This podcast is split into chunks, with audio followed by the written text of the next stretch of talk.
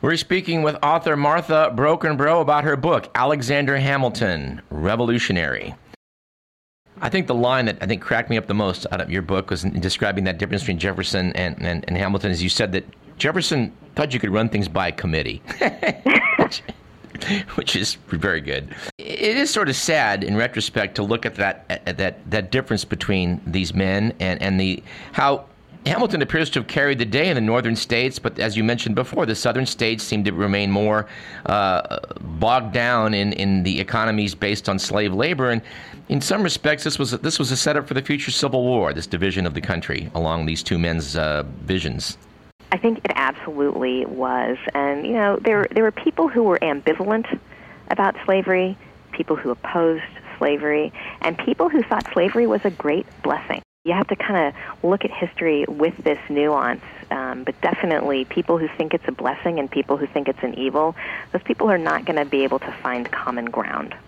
Well, Jefferson uh, and Madison and Hamilton do work out a deal in spite of their differences, and it's sort of intriguing to note that the U.S. Capitol would not be in the North, not in New York, not in Philadelphia, but where it is today in Washington. In exchange for that, uh, they let uh, Hamilton set up the Bank of the United States. Well, and it was you know really about getting the nation in financial order, assuming the debt of the states. Some states had paid off their debt from the Revolutionary War, and some states hadn't. And so the states that had had paid it, you know, felt like, well, we've done our part.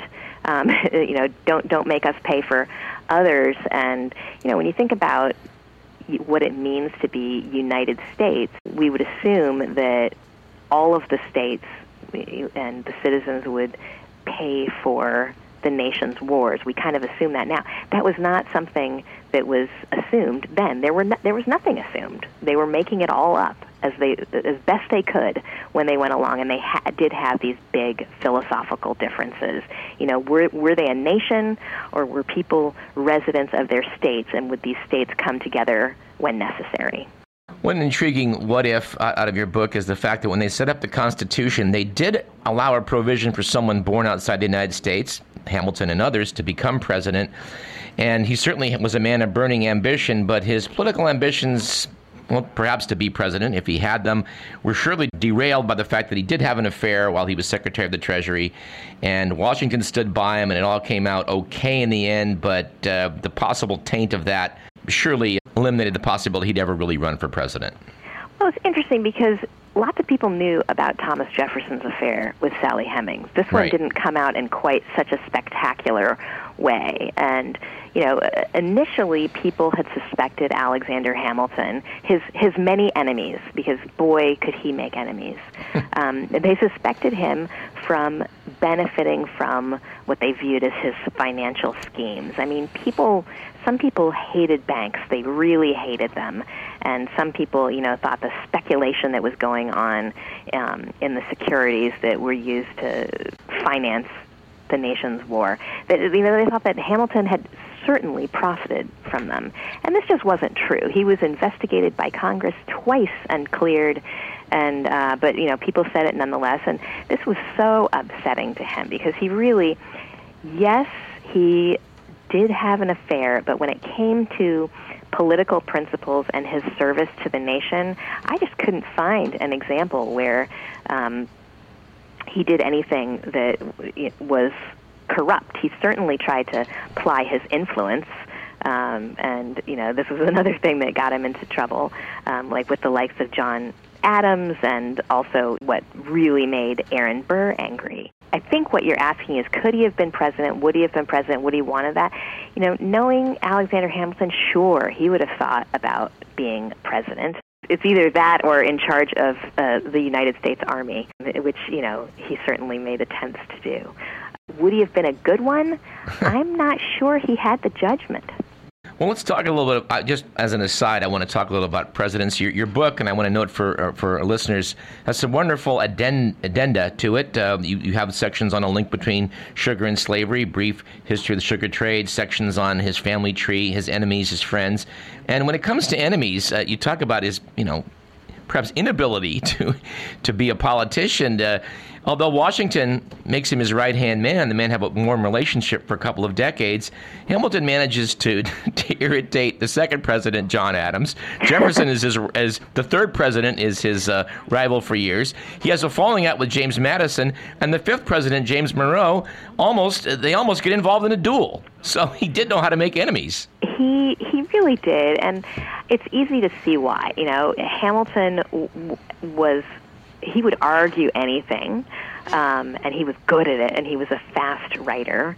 Um, and I think he was always certain that he was right, and very often he was, but he wasn't diplomatic at all, just at all. And and you know, I think that diplomacy is probably a quality you do want in a president. Yes, indeed.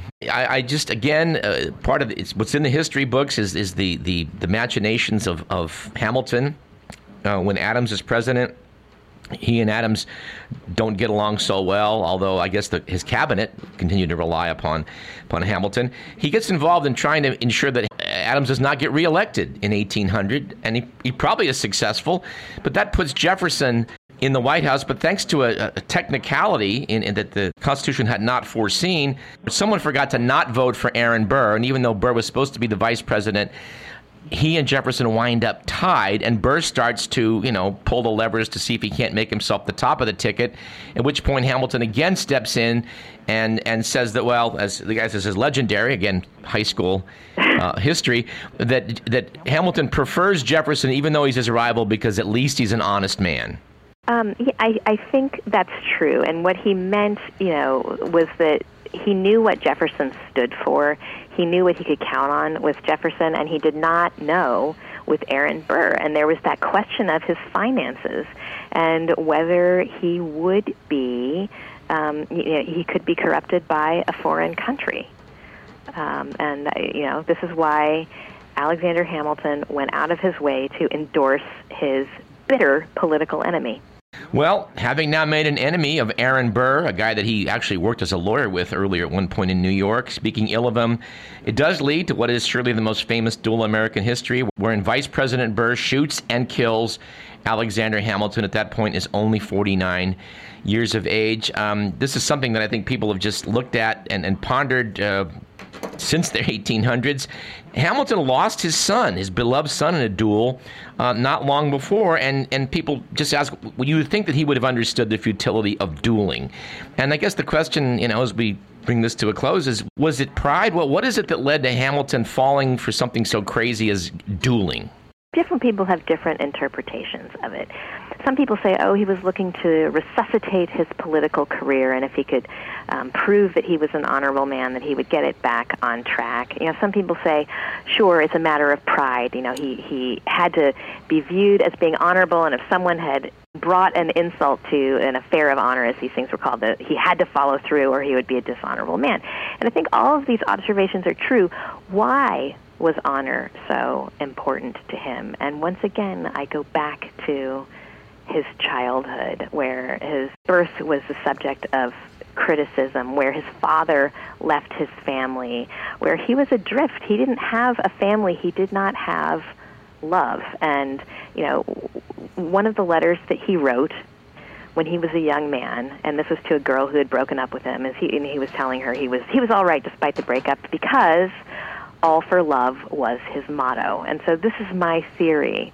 And this is essentially what he wrote to his wife in the last letter to her is that if he did not go through with this duel, he would not be worthy of her love. And so yes, he had cheated on her, yes, he had harmed her, but he also truly loved her. He truly loved his family. He wanted to be worthy of love. And I think he was hoping that he wouldn't be killed in this, but he accepted the possibility. Um, and he did have Christian beliefs and believed that he and his wife would be united in the ever after. And uh, but anyway, it was all for love. That was what drove him, is he wanted to be lovable. And I think that's what made him susceptible to affairs. When a woman, you know, made him feel lovable, that that's why he succumbed to that temptation.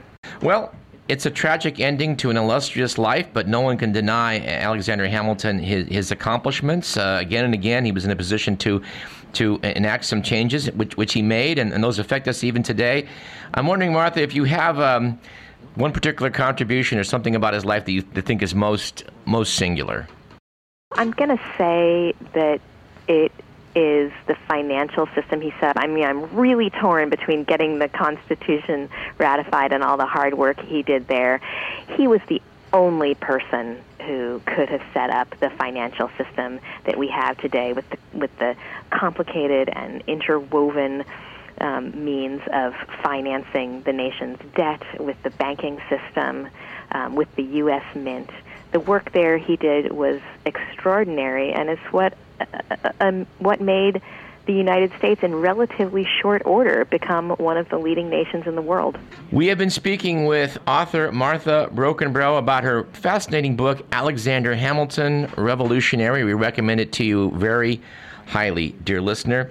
Um, just one final note as, as we close, Martha. There was an effort to take Hamilton off the $10 bill. It looks like that's been thoroughly derailed, and I, I assume you, you approve of that. 10 out of 10. I approve.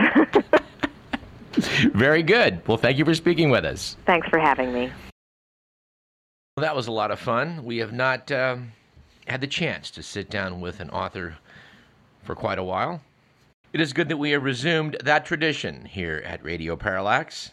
I'm a bit sad to note that now that we have bid adieu to our author, I, I now have just thought of something I wanted to suggest to her, which was that the public could use another biography of the Marquis de Lafayette. I think that uh, Martha Brockenbrough might be just the person to, to take on this task. In doing some background research to our discussion on Hamilton, I, I read a little bit about Lafayette and was rather knocked out to note that, well, he, well, first of all, he was a close friend to George Washington, Alexander Hamilton, and Thomas Jefferson. That's not a surprise. But it turns out he was a key figure in both the American Revolution, the French Revolution of 1789, and what's described as the July Revolution of 1830. What an interesting guy. I'd like to read a biography about him. I'd also like to read the Federalist Papers, and to my great disgust, I note that in searching my personal library for my copy, I've come to suspect that it was one of those books that six to 12 months ago I decided needed to be culled from my collection. I remember thinking at the time that if I hadn't gotten around to reading the Federalist Papers by now, I probably was never going to do so, but I was wrong. And now, of course, I have to go out and buy another copy. Isn't that just the way of the world? I do want to add that I have no intention of seeing the Broadway musical, quote unquote musical, titled Hamilton. I think I need to give it a thumbs up for having generated a lot of interest in this most, most important and interesting figure in American history, but, you know, a rap musical, sorry, sorry, just not going there. In this, Mr. McMillan was very disappointed because he is a huge, huge advocate for Broadway musicals. All right, our, our interview happily ran a bit long, and in the 19 or 20 minutes left to us, all right, we've got about 20 minutes left in today's program. Let's uh, let's talk about the usual things we enjoy discussing. I do want to note that I have done no follow up on the announcement made on last week's program that we, we would do our level best to bring Julie Credence on the program to talk about her visit to the central line of the eclipse in Hopkinsville, Kentucky but we're going to see what we can do about that. Hopkinsville is uh, of note because it was celebrating the anniversary of an event that supposedly took place on August 21st in 1955, wherein a bunch of gun toting Kentuckians came down to their local police station to note that, well, um, I guess they weren't exactly described as little green men, but little men supposedly from a, a flying saucer of extraterrestrial origin were apparently peeking in their windows, causing them to break out firearms and commence shooting. Our understanding is that subsequent investigations by the local police and authorities were unable to find any evidence whatsoever of extraterrestrial visitation. They did, however, find numerous bullet holes in the doors and screens. And you know, dear listener, this is just the kind of story we think warrants further investigation. So we'll see if we can't get Julie on board to talk about that. Well, not so much that, but talk about her experience with the eclipse. And if she wants to talk about that, well, we're game. Also, by way of follow up that is eclipse related, we would like to note that there is now a third edition of the book titled Totality Eclipses of the Sun. Well, correction. That's the title of the second edition. There is a, now a third edition, which has been slightly retitled as Totality The Great American Eclipses of 2017 and 2024. If you're going to if you're going to buy one book about total eclipses and you plan to research the 2024 eclipse and we recommend dear listener you do both, well, this would be something to consider getting a hold of. New Scientist magazine said it's a great reference book. Basically, if you can't answer your questions about eclipses here, then you may not be able to answer them at all. New Scientist did make one comment about this book, which echoes comments we made previously, was that while you get great advice in it about how to photograph an eclipse, you may want to just leave that up to the professionals. The reviewer and consultant for New Scientist, Stuart Clark, said that some years ago, while I was doing research for his book, The Sun Kings, he was struck by a passage from astronomer Warren de la Rue.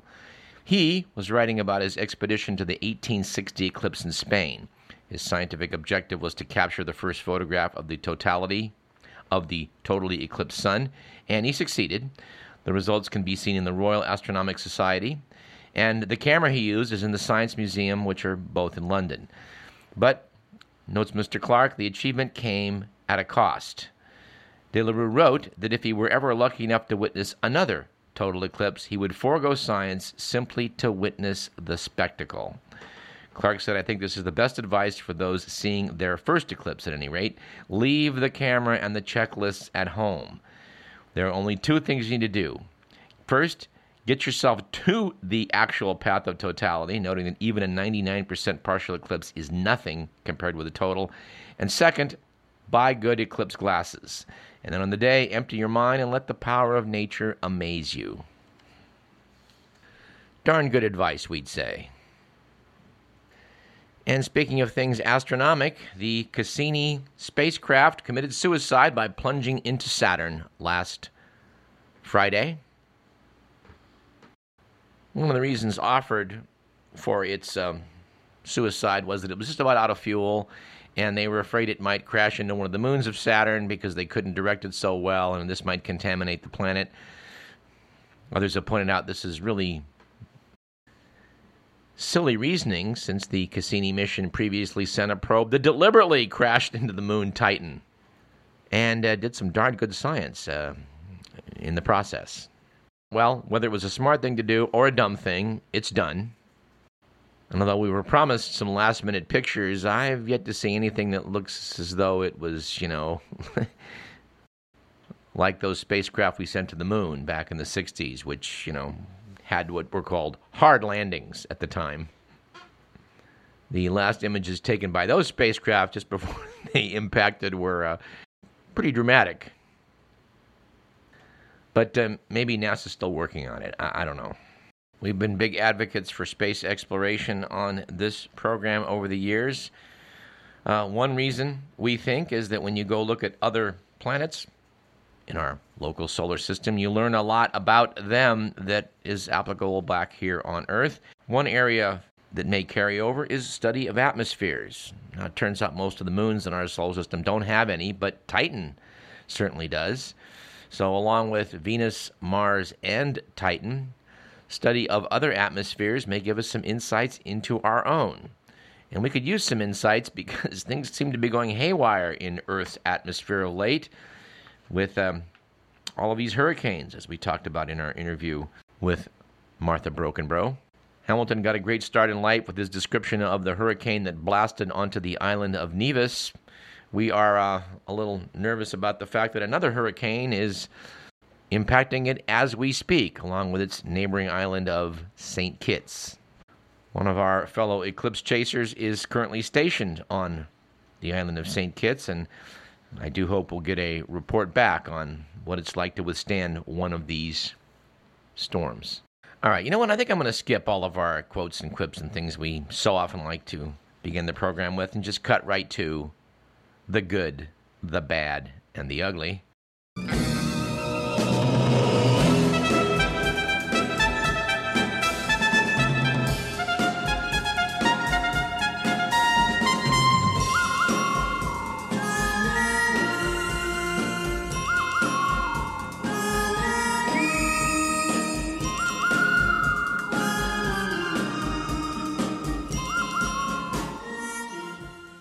We would like to note that according to the Week magazine, it was a good week a few weeks back for believing folklore in the wake of an Irish lawmaker blaming persistent damage to a stretch of a local highway on angry fairies.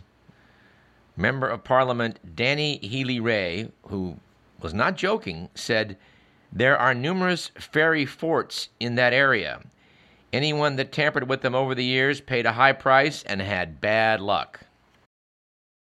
And it was a bad week a few weeks back for ignoring science. And we did cover this on the program when it happened, but we're returning to it because while it is apparently evident that President Trump had defied clear warnings from experts and looked up at the sun without protective eye gear during the August eclipse, we were unaware of the fact that an aide had shouted, Don't look, just before he did so. But has been widely reported both before, during, and after the president tends not to follow direct advice. And finally, it was an ugly week this past week for efforts to balance the federal budget with the following story, which I think we will go on about a bit at length. But here's the deal the Secret Service has exceeded its mandatory salary caps on agents who are protecting President Trump and his rather large family at their multiple residences. USA Today reported a week ago that Secret Service Director Randolph Tex Alles said that more than 1,000 agents have already hit the caps for salary and overtime allowances that were meant to last the entire year as they ferry Trump on almost weekly trips to Mar a Lago and his properties in Virginia and New Jersey, and escort his family members on business trips and vacations abroad. Alles said he needs Congress to lift the salary and overtime caps. I have no flexibility, he said. Some 42 people are under protection in the Trump administration. 18 of them are the president's family members. We find this story especially intriguing in the wake of talking about America's first Treasury Secretary and the fact that um, someone I've known since childhood was a member of the Secret Service, evidently now retired. He's apparently going to be coming local in the not too distant future, and I look forward to sitting down with him and talking about presidential security matters. And yes, I'd love to hear what he has to say about protecting Team Trump. And if we're going to talk about the wild and woolly world of politics, which to no small degree we've been, we've been doing today, uh, we should probably take a look at another country, in this case, India. Because in doing so, we probably will feel a little bit better about our own sometimes dysfunctional governance. But this story does reveal a bit about the real world of politics. I don't know if you noticed, dear listener, but apparently um, a week or two ago, an Indian guru was convicted of rape. In this case, it was Gurmeet Ram Rahim Singh. He is the spiritual leader of the Dera Sacha Sauda, a sect with actually tens of millions of adherents in India. He was found guilty last week of raping two female followers in 2002 at his compound and got sentenced to 20 years in prison. The bearded 50 year old guru wailed that he was innocent as the sentence was read out.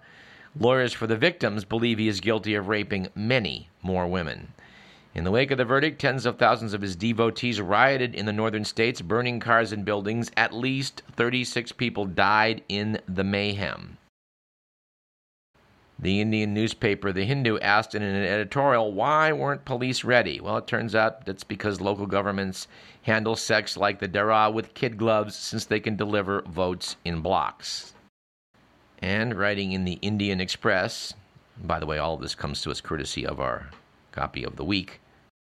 It was noted that Singh is not just a holy man, he's an entertainer. He's released six albums of high energy pop, the most recent of which, Highway Love Chargers, sold 3 million copies in three days. He also makes movies. In Singh's movies, which he's credited as writer, director, actor, and musician, he's portrayed as part motorcycle riding action hero, and part divinity. He calls himself messenger of God and is politically powerful in, in Haryana state, where his support was actually critical to the victory there in the ruling Hindu nationalist BJP party. It should be noted that at least four other Indian gurus have been convicted of rape in recent years. These godmen, quote unquote, as they call themselves, exist at the intersection of religious fervor, political power, public support, and often massive wealth, as reported in FirstPost.com. It was noted that they groom their followers as child sex predators do until their victims believe that they are being gloriously singled out for preferential treatment from the leader. Wow, pretty bad. I have to say that I perhaps shouldn't have chuckled during our discussion about Alexander Hamilton at the notion of um, this fellow Aaron Burr being a New Yorker with a questionable financial background who might be susceptible to foreign influence. Um, well, uh, in Radio Parallax's view, that, that does seem to have a rather contemporary ring to it, but does suggest the possibility that we might want to discuss Aaron Burr a little bit further in future programs, and perhaps also the eighth president of the United States, Martin Van Buren, also a New Yorker. Also, a man noted for his remarkable scheming, and who, for better and worse, and in many cases it's for worse, is the father of how things are really done in American politics. It is Martin Van Buren who is credited with being the originator of the political convention, wherein political parties pick who it is the public gets to choose to hold office. We do obituaries from time to time on this program, and we're going to do a one, and we're going to do one today briefly, noting the passing of the South African wildlife conservationist Wayne Lotter.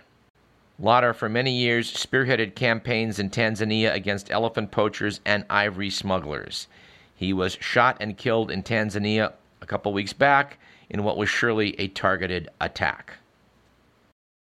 It's very depressing to note that poaching has caused Tanzania's elephant population to drop from 109,000 as recently as 2009 to just 43,000 in 2014. Wayne Lotter surely knew that it could happen. He got death threats all the time.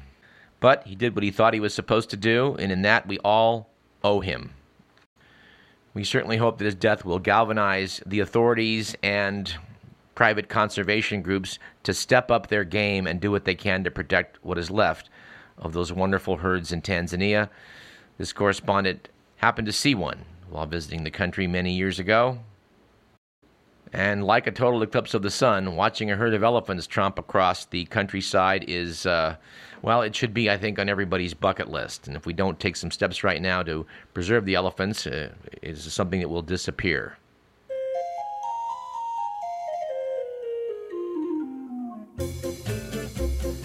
All right, our thanks once again to Martha Brockenbrough. Her book, Alexander Hamilton Revolutionary, is a fine read. You, my dear listener, should consider reading it I don't think we did it justice today, as we seldom do in our talks with authors. There's a lot more in a book than a radio interview. Generally, orders of magnitude more. This program was produced by Edward McMillan. You have been listening to Radio Parallax. I am your devoted host, Douglas Everett, and we will see you next week at the same time.